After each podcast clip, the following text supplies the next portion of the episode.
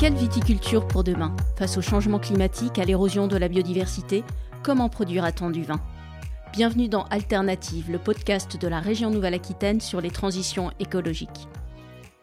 Dans cet épisode spécial, nous vous invitons à écouter des témoignages sur une viticulture en pleine mutation.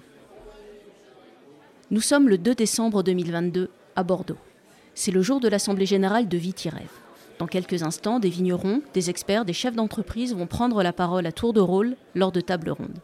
Ces professionnels du vin ou partenaires de la filière sont venus partager leur expérience et l'avancement de leurs projets. Ils montrent comment Vitirève fait évoluer la filière en Nouvelle-Aquitaine.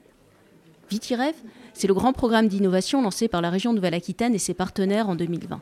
Le programme est reconnu au niveau national. Il est lauréat de l'action Territoire d'innovation, financé dans le cadre du grand plan d'investissement avec la Banque des Territoires. Vitirève a un objectif, faire émerger la viticulture de demain, une viticulture exemplaire, responsable, qui réduit l'usage des pesticides et se tourne vers des pratiques agroécologiques. Il faut savoir qu'en Nouvelle-Aquitaine, la viticulture est un fleuron de l'économie régionale. Le secteur représente 120 000 emplois et pèse 7 milliards de chiffre d'affaires. C'est un tiers du chiffre d'affaires de toute l'agriculture en région. Présent dans 10 départements sur 12, la filière rassemble des pépites d'appellation comme des poids lourds internationalement connus, le bordelais ou le cognac pour ne citer que. Petits vignerons, grands producteurs, coopératives ou domaines familiaux, toute la filière du vin fait face aux mêmes enjeux. L'érosion de la biodiversité, le réchauffement climatique, la baisse de la consommation et les attentes fortes des consommateurs sur des questions environnementales. Alors, pour accompagner les transformations de cette viticulture, Vitirève est le grand programme de la région, à la fois sociétal, environnemental et économique. Il s'adresse aux vignerons, mais aussi aux chercheurs, aux citoyens, aux riverains qui habitent à côté des exploitations. Et sur le terrain, Vitirève débouche sur des actions concrètes, des solutions qui aident les viticulteurs à produire autrement. Les tables rondes de l'Assemblée générale commencent. Écoutez le professeur Gilles Boeuf, qui rappelle l'importance vitale de la biodiversité. Dans son intervention, le biologiste insiste sur la place de l'humain dans cette biodiversité. Alors, la biodiversité, simplement, c'est l'ensemble de toutes les relations que tous les êtres vivants, les bactéries, les protistes, nos levures, hein, les champignons, les plantes et les animaux ont établi entre eux et avec leur environnement. Pour trouver une définition très simple, c'est la partie vivante de la nature. Voilà. La biodiversité est dans la nature. Un cristal de quartz, le vent, la marée, c'est la nature. Mais c'est pas pas de la biodiversité. Vous voyez, il faut bien revoir comment ça se passe. Et l'humain est dedans. C'est ce que je vais vous dire. L'humain est totalement dedans. Là, on discute ensemble ce matin-là. Vous avez plus de bactéries dans vous et sur vous que de cellules humaines. Deuxième intérêt, nous coopérons avec ce vivant. On ne mange que ça, tous les jours, tout le temps. Et on ne coopère qu'avec ça. Alors pour revenir à la vigne, en fait, euh, moi il se fait que je n'ai pas spécialisé là-dedans, je suis surtout sur l'océan, et il se fait qu'en 1900, en 2000, je prends la direction d'un gros laboratoire en pays catalan, et j'hérite de 12 hectares de terroir de Banous et Collioure. Voilà, j'apprends un peu le métier de vigneron. Alors en fait, je travaille beaucoup sur les sols, et c'est un petit peu mon combat quand on parle de biodiversité. Tout est dans le sol. Alors Moitensi a organisé, je ne fais pas de la pub, mais ceux qui organisé ce, congrès très intéressant à Arles, c'était au début du mois de juin 2022, c'est quoi le sol de la vigne? Et on avait les meilleurs experts mondiaux. Ça a été vraiment pour nous passionnant. Marc-André Sellos du muséum, c'est quand même monsieur sol en France. Et c'est vrai qu'on a appris plein de choses, par exemple sur l'importance de bactéries et puis de micro-organismes dans le sol de la vigne. Sur l'eau, l'eau va être de plus en plus rare. Et quand une goutte d'eau tombe, elle ne doit pas aller ruisseler ailleurs. Il faut qu'elle s'écoule, qu'elle s'enfonce là exactement où elle est tombée. Et donc, évidemment, l'eau est tout le temps présente. Hein. On ne peut pas faire d'agriculture sans eau. Et puis, tous les êtres vivants sont faits d'eau liquide. Votre bébé qui naît, que vous en serrez dans vos bras, que vous adorez, trois quarts de flotte. C'est pas fait pour laver sa bagnole. Il faut tout ramener effectivement à ce qui se passe dans les sols. La température du sol souvent est plus importante que celle de l'air sur la vigne. Hein. Ramener de la vie dans les sols. Voilà pourquoi effectivement ce combat contre cette chimie de synthèse qui nous empoisonne, pour une raison très simple, hein. Herbicide, insecticide, on dit aussi féminicide, parricide, vous voyez que c'est la même chose, ça s'appelle un tueur de vie. Hein. La, la racine latine, c'est le tueur de vie. Comment voulez-vous faire de la production alimentaire en tuant Là, je, je, suis rarement péremptoire, mais on vient de passer à 8 milliards d'humains la semaine dernière. On ne nourrira jamais 8 milliards d'humains avec des sols qui sont morts. Donc, ramener de la vie dans les sols, c'est absolument essentiel.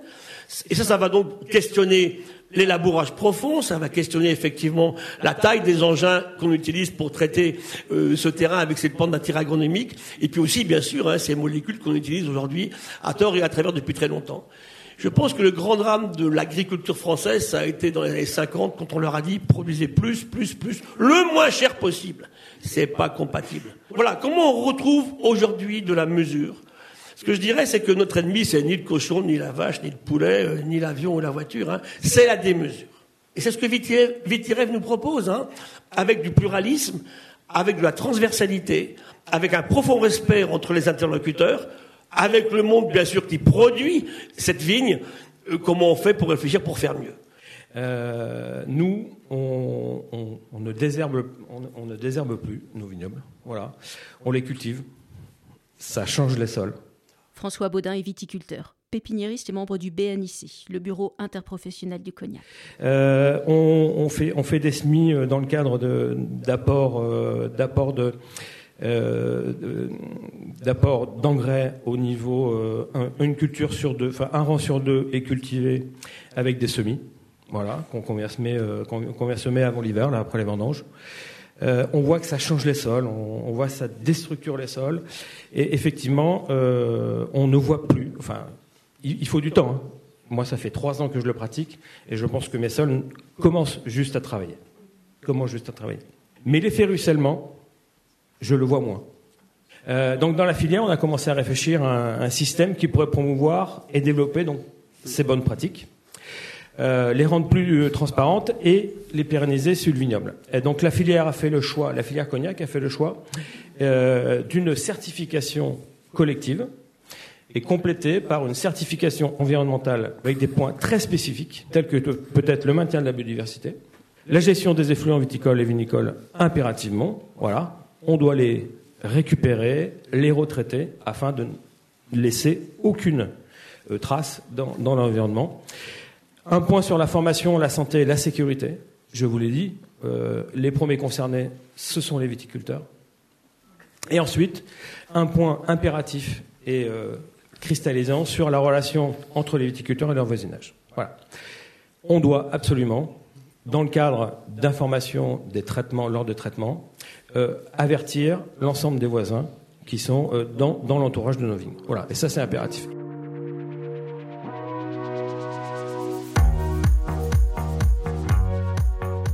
Informer les voisins, faire participer les habitants, les impliquer dans cette transition. La concertation des citoyens est une des ambitions de Vitirev. Le programme, pour cela, s'appuie sur 14 laboratoires d'innovation territoriale, les LIT. Lila Rioux est animatrice d'un LIT en Gironde, qui cherche des solutions contre la flavescence dorée, une maladie de la vigne. Elle explique comment fonctionnent ces laboratoires sur le modèle des Living Labs. Un Living Lab, euh, pour moi, en fait, c'est une démarche d'expérimentation euh, sur un territoire. Euh, l'objectif, en fait, ça va être de faire émerger des innovations techniques ou d'organisation qui ont pour but de résoudre un problème.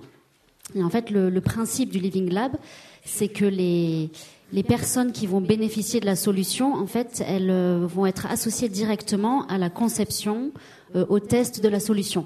Donc voilà, il y a vraiment cette notion où le, bénéficiaire, il, est, il est au centre.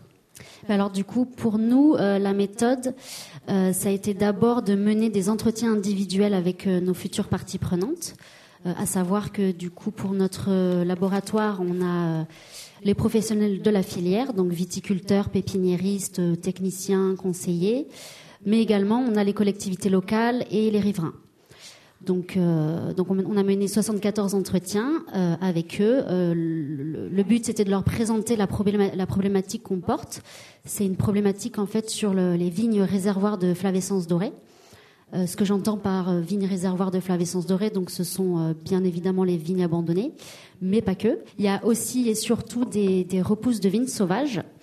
Et dans une moindre mesure, on se dit qu'en fait, n'importe quel pied de vigne, qui soit situé dans un jardin ou sur un rond-point, euh, voilà, euh, sont des réservoirs de maladies qui peuvent recontaminer les vignobles situés à proximité. Ce qui est compliqué, en fait, c'est que la plupart des gens ont, l'habitude d'être peu sollicités, euh, d'être seulement informés ou consultés. En fait, ils ont peu l'habitude de ce genre de méthode. Donc, quand un living lab, en fait, on ne peut pas s'attendre en fait à ce que les gens s'engagent tout de suite. Il y a vraiment une, échelle de la participation qui doit être progressive et, on doit s'adapter en fait à toutes les parties prenantes, aux riverains, aux viticulteurs. euh. Au laboratoire d'innovation territoriale de Buzet, le LIT de Buzet, c'est un vignoble expérimental qui a été planté. L'objectif est de se passer complètement des intrants chimiques et organiques. Un objectif ambitieux, explique Karine Galante. Ouais, c'est une grosse ambition. Euh, alors, euh, on, va s'y prendre avec euh, plein d'axes, plein d'axes de travail. Plus concret, on va dire, c'est celui du, du- pour le coup, du vignoble expérimental de 17 hectares qu'on a qu'on a planté. Donc en 2019, donc qui est tout, qui est tout jeune euh, et qui se veut euh, donc être le vignoble expérimental euh, pour euh, de demain, hein, pour faire la vigne de demain en 2050, euh, quand on devra s'adapter au changement climatique, aux attentes sociétales, avec donc ces objectifs très ambitieux, très ambitieux d'être zéro intrant, même même organique, donc d'être auto-fertile, euh, résistant euh, naturellement aux bioagresseurs, rentable parce que sinon il n'y aura pas de passage à l'échelle. Et, euh, et donc voilà, donc ce vignoble 17 hectares, euh, plus de 1500 arbres en agroforesterie, donc qui a été planté dès le début.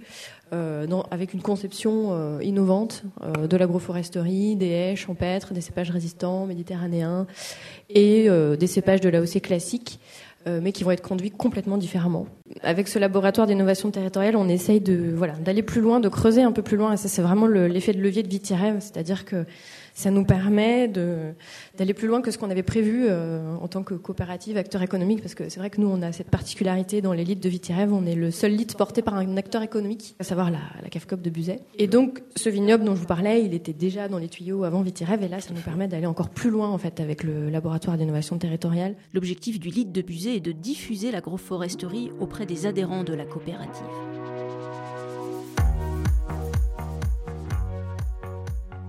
Pour étendre les pratiques vertueuses dans les vignobles, Vitirève mobilise aussi des aides incitatives et des solutions de financement. Ainsi, la PAC, la politique agricole commune de l'Union européenne, propose désormais des aides financières spécifiques. Les viticulteurs sont encouragés à maintenir le couvert végétal, c'est-à-dire à laisser de l'enherbement entre les rangs de vignes pour ne pas mettre les sols à nu. Dans les vignobles, ces aides, avec un objectif de maintien de la biodiversité, sont une nouveauté, comme l'explique Bertrand Dumas de la Chambre régionale d'agriculture. Dans la future politique agricole euh, commune, hein, qui s'ouvre dès 2023, eh bien oui, euh, par rapport à leurs pratiques, en rémunération, on va dire, de services environnementaux, et notamment sur la question de la biodiversité et la présence de couverts végétaux sur les sols, hein, avec cette notion, de, maintien d'un couvert dans l'interrang au niveau des vignes, hein, une couverture végétale, eh bien, ceci pourra être rémunéré annuellement pour les agriculteurs qui s'engagent sur ces choses-là. En plus de ces aides européennes, Vitirève a lancé deux fonds d'investissement. Ces fonds permettent de financer les projets innovants et les entreprises porteuses de nouvelles solutions technologiques. Et là aussi, ces fonds répondent à une logique vertueuse. Amaury Calt, de la société de gestion Déméter, détaille le premier fonds, Vitirève Innovation. Vitirève Innovation a, pour objectif de financer une vingtaine de start-up innovantes, technologiques, qui contribuent de manière directe ou indirecte à la transition écologique des vignobles. Euh, naturellement, le sujet des, produits phytosanitaires est, un sujet, mais pas que. Comme vous le savez, il y a énormément d'enjeux dans, dans le secteur, beaucoup de, de sujets de, transition, ou plutôt même d'adaptation aujourd'hui, que ce soit vis-à-vis de l'environnement. Donc on, on, a déjà investi dans, dans sept startups, on reviendra dessus euh, après, euh, dans des sujets très différents, euh, biocontrôle, imagerie, distribution. Et, euh, et, donc on va continuer ces euh, trois prochaines années à investir dans euh, encore une petite quinzaine de startups. Dans nos souscripteurs, nous avons à la fois des souscripteurs euh, institutionnels, la CDC, euh, Banque des Territoires, la région de l'Aquitaine évidemment, aussi des, des, banques, des familles office, des structures privées, mais aussi des producteurs de vin. Et, euh, et donc ça, c'est vraiment une chance, parce qu'on n'a pas toujours dans une structure de fonds d'investissement des utilisateurs finaux euh, dans euh, l'équipe de souscripteurs. Donc grâce à eux, on arrive à un petit peu mieux euh, sélectionner euh, nos projets parce qu'on a des retours terrain directs d'une dizaine de directions techniques qui ont vraiment envie de, faire avancer les choses.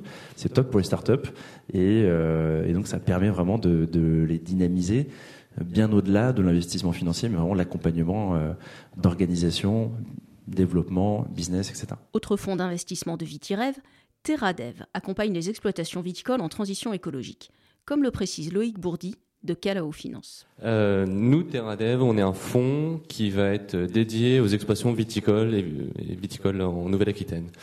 Euh, ces sociétés ont volonté de, de faire la transition euh, agroécologique et cette transition, elle, peut avoir un coût et elle a besoin de financement. Il peut y avoir des sujets de transactions générationnelles entre, enfin, au niveau de la famille exploitante. Il peut y avoir une volonté d'acquisition du foncier pour développer les capacités de production.